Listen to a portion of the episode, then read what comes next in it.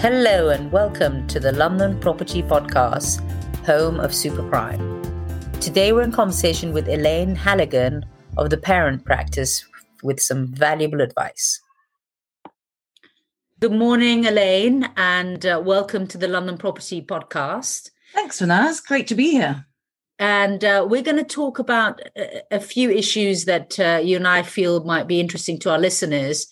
Um, we're going to start with with how your story began but i always feel that as a parent if somebody had actually put me in teachers training before i had children i'd have such an advantage. But let's let's start with you and how it all began. Well you're so right aren't you? Because no one prepares us for parenting. You know that, that no one prepares us for the pitfalls and we spend months learning how to prepare for the pregnancy and, and how to prepare for our baby and we look at pain relief for the birth but actually no one stops to explain the reality of what it's like to be a parent. And, and I think when you're sleep deprived, when you're stressed, when you're juggling work and all maybe challenging behavior, it's really difficult to kind of um, really be effective in this role. And the thing is, no one teaches us. No one teaches us it. Your baby doesn't come with a parenting manual. And I get a lot of clients saying to me, but isn't parenting instinctive? And I say, no, it's absolutely not instinctive. It's a deeply ingrained state based on the way you were brought up. So actually, you'll either replicate what your parents did, or, or else you'll make a conscious decision to do something else. So, yeah, parenting today is very different from what it was like uh, when we were growing up for us. Yes, no, definitely. I, I, I always say, you know, in some countries you you have to have a license to to buy a dog, but you know we we we're literally when when i listen to some of the teachers when i'm when i'm when i'm stuck at what to do next i just feel like if i knew what i know now i would have definitely done like a little crash course in in, in teaching. And and and I, carry on. Oh, no, no, that that that's it. I was just saying that you know, if, if if I could do a crash course on teaching before every stage, you know, so you've got sort of the zero to five, and then the five to ten, and then God forbid I'm not past 12 yet, but I guess from 12 to 18. My my father always used to say the bigger the kids, the bigger the problems. So look, you've hit on a really big issue, isn't it? Which is why why aren't parenting skills the kind of the most the most commonplace thing in the world? Why don't people go running off to their parenting classes like they do their NCT classes? And I think the idea is there may still be a little bit of stigma. There may still be a little bit of um, fear that by going to a parenting class, you're admitting failure. But I've got to be really honest with you here. I have found parenting one of the hardest jobs I have ever done. And I wonder if your listeners will recognize this. When I had my firstborn, Sam, I didn't recognize myself. I kind of turned into a screaming banshee. And I started doing all these things. I, repeated instructions because he wouldn't listen. I nagged him. I reminded. What else did I do? I, I cajoled. I definitely bribed because I just didn't know how to get him out of the house in the morning. And eventually, um, I found myself punishing and just doing things that I deeply regretted because I just didn't know how to bring out the best in my little boy. And, and the story is, and, and this is how the parent practice was set up with my former business partner, Melissa Hood, is that we, we came into this work with challenging children. And by goodness, my son was challenging. And Farnaz, if I share with you, but they, by the age of seven, he had been excluded from his third school in so many years. Wow. So I had a little lad who was literally written off in society at the age of seven. And he was labeled naughty, stupid, silly, and he got into all sorts of mischief at school. He got into mischief at home, but school was anxiety inducing and we just didn't know what was going on for this little lad. And, you know, it took us a long time to work out that part of it was his temperament. And I have a little boy, I had a little boy who's very intense, really sensitive, and extremely impulsive. So he had no self control, no pause button. And, and the behavior that he was exhibiting at school actually was all because of um, his neurodiversity. He learned differently and I just don't think we're very good as a society embracing difference. Um, above average IQ, I think it was 132, which is phenomenal, but couldn't read and write. Can you imagine what it's like going to school, being asked to read and write and not being able to do it? It's like us going into work and being told we've got to talk in Japanese. So once we found out that he was dyslexic, although we had loads of labels, um, I don't know whether you know any of these three letter abbreviations, but the day he was diagnosed with PDA, I came home and cried. Have you heard of that? I have not. That's a new one. What is that one? PDA. So it's not public displays of affection. it's pathological demand avoidance. Okay. It's a subset of autistic spectrum condition. It means he was really, really non compliant. They then said, Oh, I think he's oppositionally defiant disordered. He's got a bit of sensory integration dysfunction. He may have developmental coordination disorder, which is the, the new term for dyspraxia. And before we knew it, Farnaz, we had a little boy who was like a melting pot of alphabet labels. Who was a genius? No, no, I wouldn't say absolutely not a genius. He had an IQ level that was high, but he was a dyslexic, severely dyslexic. He's not a genius, but what he is is a problem solver. So, what's fascinating is that we couldn't base, and I'm going to use the word success tentatively. Yeah, because success means different things to different people. We could not base success on academic attainment. That was clear because he was a different learner. But what we could do was base his success based on his character education. Yeah. What skills, what attributes, what traits could he use in life to make him feel worthy and to build up his self esteem. And once we discovered that he had an incredible attention to detail, he was ADHD as well, which means that, you know, that, that Ferrari brain, but with bicycle brakes. And once you start to understand your child's educational needs and their temperament, then the magic starts to happen. So he's now 25, uh, still struggles with literacy. It's not a problem. If you struggle with literacy now, we live in the technological age, which is a dream come true for kids like this. They have voice recognition. And actually, I have to share with you that he's never written an exam in his life. Throughout his whole education, he's had a reader and a scribe, and he's learned most things visually through YouTube, and is now running a classic car business and, and several businesses dealing in repositioning classic cars across the world. Brilliant. So, you know, we need to celebrate the child we've got, not the child we want them to be. And I think that's a really big issue for parents when their children may not be reaching their targets. You need to stop. You need to press a pause button and work out where your child's strengths are. Build up their self esteem. And when they feel good about themselves, then they can accept their weaknesses without it lowering their self worth. And that's the story of Sam uh, and how I came into being a parenting coach. So, how would you advise parents? Because, as you say, we, we all get so frustrated, and you know we don't understand why couldn't you learn you know your times tables like everybody else, and why are you not on grade so and so in reading and the other ones are, and so on. How how do you uh, advise parents in in starting to recognize and and holding themselves back from damaging their child's self esteem by telling them that they're bad and actually recognize that they need to pay attention to their child in a different way to bring out the best in them and, and, and recognize these things? How, how do they how do you start as a parent? That is such a good question. And i've got to put my hand up and say it, it took me the best part of eight years to truly understand sam because we did not get that behavior so, so what i encourage my clients to do is always be curious there's always a reason for behavior. And I'm going to make this really simple as possible, but most behavior is generated by feelings and emotions. And if your child, I'll give you an example, is sitting at the homework table and saying, This is boring. Do you ever get that? A child going, It's really boring. Boring is usually a code word for actually, I'm finding this quite hard. Right.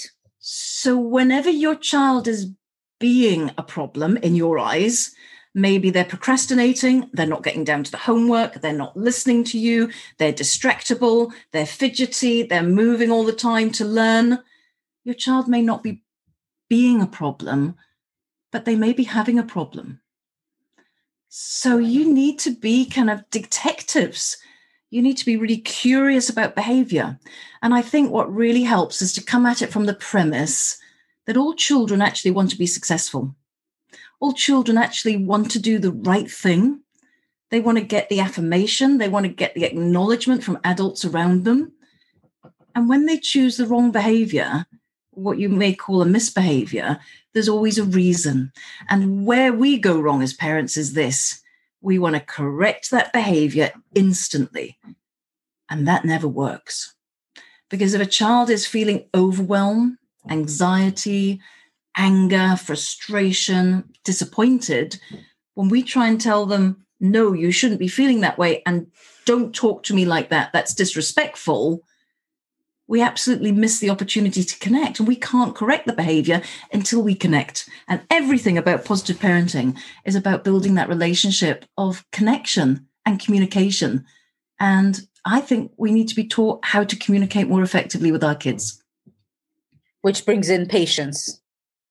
Uh, patience. We, we need patience you mean? Yes because most people i think they get so impatient so quickly because they they they, they just run out of what do i do next because we haven't got a toolkit for us. We don't have a toolkit. And if yeah. we don't have a toolkit of positive parenting skills, our button will be pressed frequently. And actually, what's fascinating is that over the last 12 months, parents are spending more time at the homework table, at the homeschooling table with their kids than ever before. Um, my business at the parent practice has just exploded because what's happening is parents are now having that curiosity. They're now seeing their children, witnessing it firsthand, maybe how inattentive they are, or maybe how challenging they find certain work.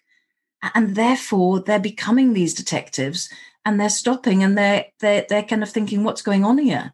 So, in order to be patient and press what I call the pause button, yeah, the big fat red pause button you need to press it because if you don't press it, you're going to do or say something you'll deeply regret.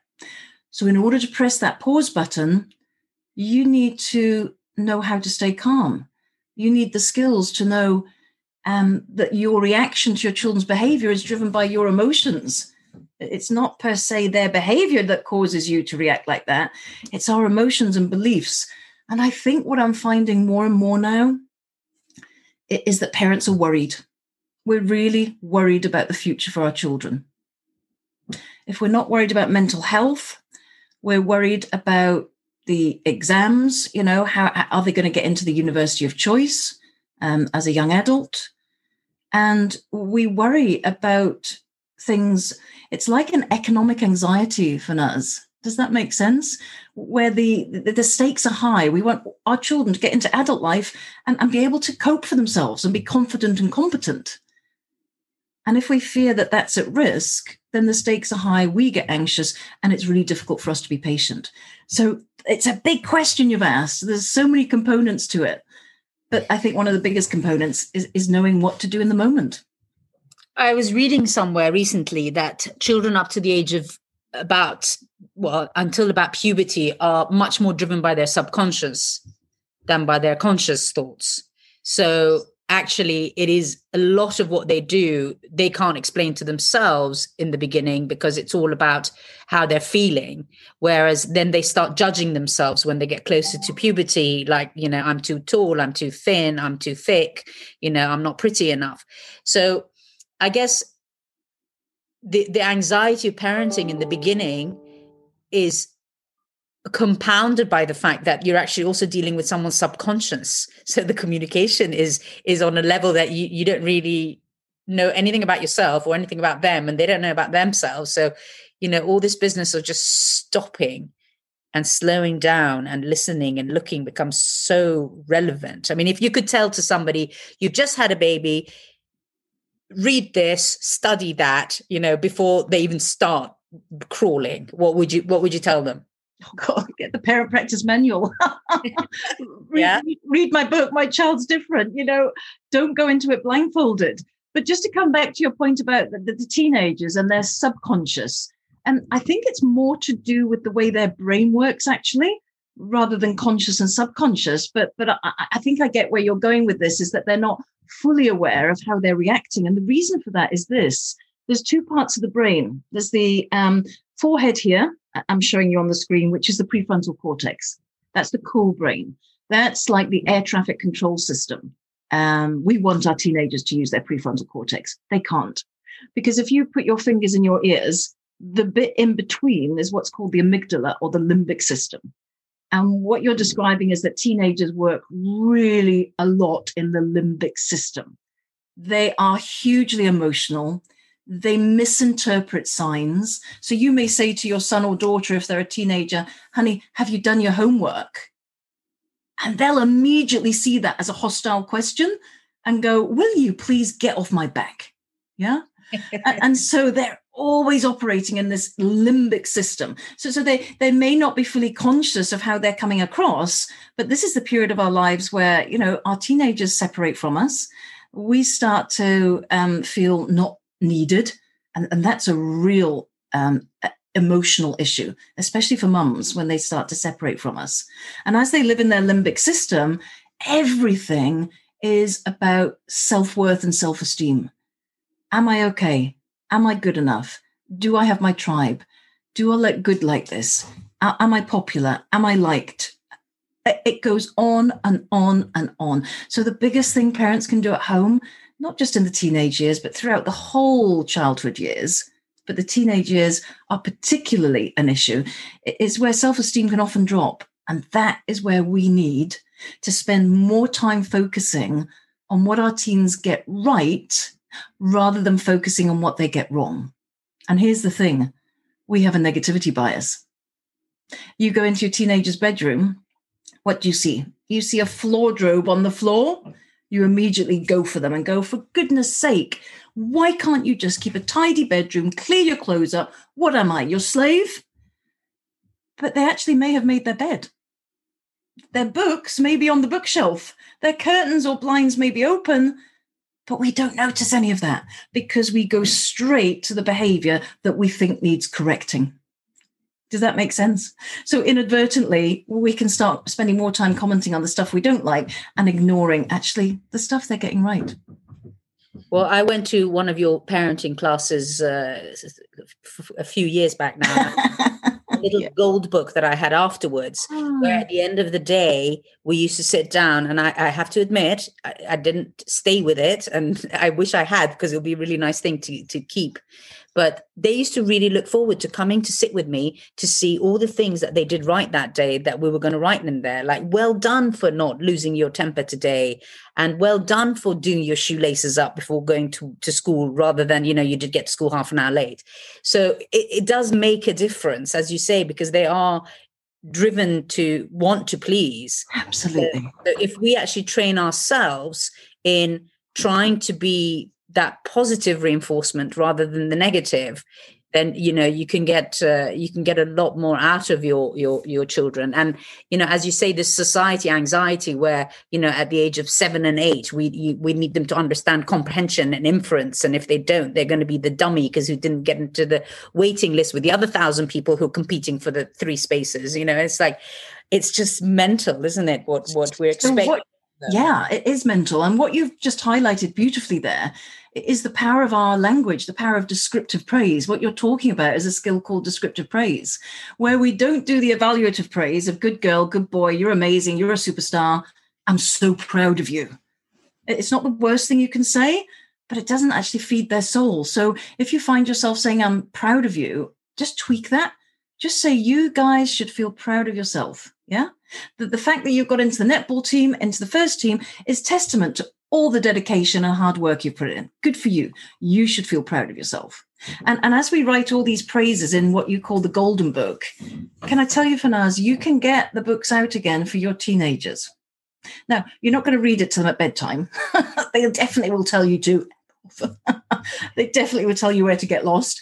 Um, but why I encourage parents of teenagers to write positive affirmations for their teens in the golden book it's to help you get back into the habit of looking for all the good things your teens do. And then what you do is this. You just say to your teenager honey i'm just going to start that golden book that we did you know when you were at primary school because i realize i've got into some kind of negative habits. So i'm just going to write in the golden book just all the things that i notice that you do well the progress you're making and everything I'm going to leave the book just on the side table in the kitchen. You're welcome to have a look at it. I promise you, they'll look at it. They may not come to you and say, Oh, mom, thanks for writing in the book, but I promise you they'll look at it. And it helps you get into a good habit. They get this overwhelming sense that you care. You care because that's a lot of what teenagers throw back at us. You don't care, you don't understand, and you don't get it. So when they see us spending time commenting on all the good attributes, the qualities they have, the characteristics they have, they feel very warm and affirmed. And even though they may not show it, I promise you it's all going in. Yeah, who doesn't like to be praised? Yeah.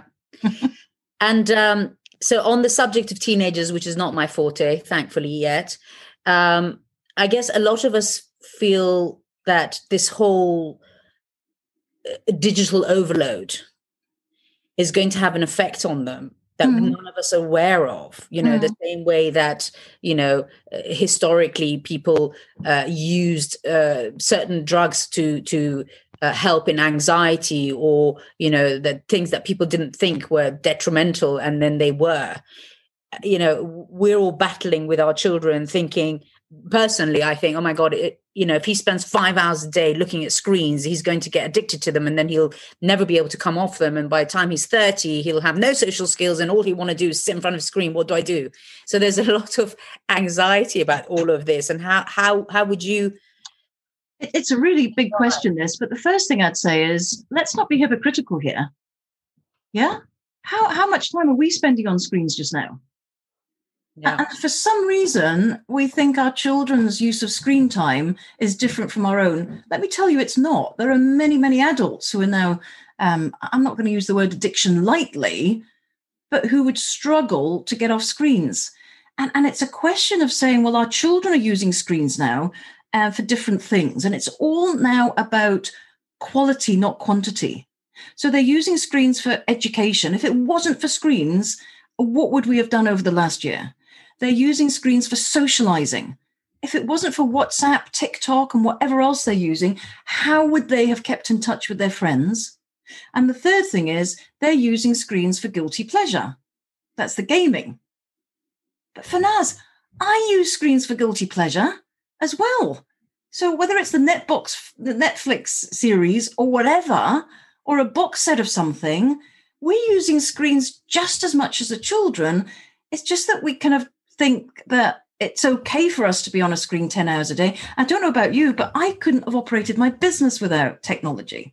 So that's the first thing to say is just just be aware that that screens are here to stay and the answer to this always and it's almost everything I teach at the parent practice, it's about balance. We're not going to get rid of screens, but it is about balance. So the question parents need to ask themselves is what are your children missing out on? So accept that if if they're in the late primary school years, they'll be spending several hours a day on screens during homeschooling. You need to accept that. And then we look at what else they need to do in the day. If they need to get their physical exercise in, have dinner, have a bath, actually, there's not much time left for downtime. And so it's a question of parents working out, you know, what is permissible and, and and what I can say is that right through to the early teen years, you really do have to have clear boundaries and rules, because the more inconsistent you are, the more permissive and less say fair. It, it can easily be the case at a weekend that before you know it, your child's had several hours on screen time, and then you're wondering why the siblings are fighting and why the harmony at home's gone out the window. So, so definitely, definitely have rules and boundaries but don't be coercive with screens. It's all about connection and communication, and it's all about teaching our children to be good digital citizens because screens are here to stay. I embrace screens. I love technology. But as with everything, it's got to be a question of balance. And that's for you as a parent to work out what your values are and where the balance is. So if you insist that your child has half an hour to an hour exercise every day after school, before you know it, for us, there's actually not much time to have screen time. So that's that that's where most of the guilt comes from, isn't it? It's for, from our own inability to be consistent. So we slip up and then we start screaming and shouting at them, saying, Oh, why didn't you do this and that and the other? Whereas actually children that have rules to follow are actually a lot more confident and and a lot more uh, you know they, they, they know how to regulate themselves because they know what's expected of them. I love that. And that's absolutely right isn't it? Rules are your best friends. We need to teach our children good habits and behaviors. How do we do that? We do that by letting them know our values. And we embed our values in rules. So I, I coach clients and i just say rules are your best friends. The reason your children are usually successful at school is because the rules are clear and they're consistent so look, um, I have yet to meet a family who don't struggle with a with a lack. You know, they all struggle with lack of consistency, and they all struggle at times with a lack of united front. So it's about planning time. It's about mums, dads, um, whatever your family looks like, getting together and just brainstorming what it is you want to happen. Get clarity on that. You know, think of the end in mind. Then communicate it to children. Get their input write down the rules, definitely write down the rules. Why do I say that, do you think? So that you can keep to them yourself. Yeah, you don't forget them. It's so easy to forget them. Yeah, in the moment. So yeah. write down the rules. Little children take pictures of them doing the right thing. And absolutely, rules are your best friends and they are a way to reduce the misbehavior happening. Because most yeah. people go, Oh my God, my, my child's doing X, Y, and Z. And I'll just say a very simple question to them What's the rule? and they'll go, Oh, I don't think we have a rule. okay. So if you don't have a rule, if you allowed the child to have your child to have five hours of TV one weekend and then suddenly go, right, we're having a complete detox, they'll be confused. And so just help them be successful by letting them know what they can do. And, and when, as I say that, it all sounds very simple, doesn't it? And there's nothing about positive parenting that's rocket science. But the hardest bit is that our buttons get pressed and emotions get in the way. So being self aware, knowing how to look after ourselves, because we can't dip our into the toolkit of skills unless we feel you know good about ourselves so i always say you know you can't pour from an empty cup make sure that you're in a good place looking after yourself in order to manage family life work life whatever else is going on for you we can go on talking forever about this subject. We probably need to divide it up into different podcasts. But uh, before finishing off, uh, I think one of the challenges in, in in parenting is that you both come from different upbringings as parents, and then you believe that you know most of the time, uh, unless, as you said in the beginning, you do everything you can to do the opposite of what happened to you as a child. But you believe that what you where you come from is absolutely right and then he believes where he comes from is absolutely right and then there's that battle of my way versus your way which is i think a, a, struggle that causes a lot of this uncertainty for the children. And you know it goes back again to that parent training. And i think that you know your your uh, organization uh, has these tools for people. And as you say you've got this handbook but how often would you say that parents together and individually should revisit these skills that they need to update is it is it is it something that changes uh, you know, uh, from the age period of the children. So from zero to five, update yourself on what you should be doing. From five to ten, from ten to fifteen, etc. What would you What would you advise? I'm smiling at that question, for Farnaz, because I think you were a client of mine eight years ago. I may have got that wrong when you had that. yeah when you had littlies, and oh my goodness, our children go through different ages and stages of development. And no sooner do you tackle one thing than another issue will come up. So actually, um, I've been in business now for 12 years and I am still coaching clients who have young adult children who were with me 12 years ago. Now, now you may say, oh gosh, does that mean the skills don't work? It's not that. It's just that you need a parenting MOT because right. different challenges will come up your children will encounter, I guarantee it. It doesn't matter what age your child, they will encounter friendship difficulties at some point in their lives. They will encounter disappointment at some point in their lives. And, and you know the skills. If you've done the work with us, you know the skills. But just because you've had 10 sessions at the gym doesn't give you abs like Elle Macpherson. So just doing 10 parenting classes doesn't mean to say that you're going to be the expert at it. And so it needs practice. And there's a reason the business is called the parent practice. it needs practice. And so I find a lot of my clients will come annually for what I call a parenting MOT. And they're the clients who are open minded, who are willing to learn, who are honest and put their hands up and just say, I haven't cracked this parenting job yet. And they're the clients who actually bringing up their children is the most important thing in the world for them. This is the most important job they'll ever do. And they invest time and money and energy into making sure that they can get their children into adult life feeling competent, competent, and happy. And they're the kind of three things that parents want. So, yeah, I would encourage everyone to think of it like um, a bi yearly visit to the dentist.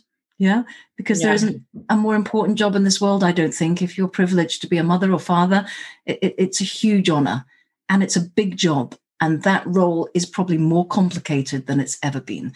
That, that's not to put a negative spin on it. But somebody once told me that parenting is the hardest job in the world with almost no recognition. and I think the recognition for me, anyway, with, with, parenting came once I had my own kids. And I was like, oh, wow. So you guys were actually did a really good job. And actually, it's one of the hardest roles as a mother and a father that you will ever play. You need so many skills. And I think just be honest with yourselves that give up the perils of perfectionism here. This is not about being perfect, it's about being good enough but it's about just filling up that toolkit to make sure that you can do the best job that you can do with the skills and the resources you've got. Thank you very much. That was really, really enjoyable and informative. And we'll definitely be back to revisit this. Thank you, Elaine. Thanks for inviting me. Bye for now.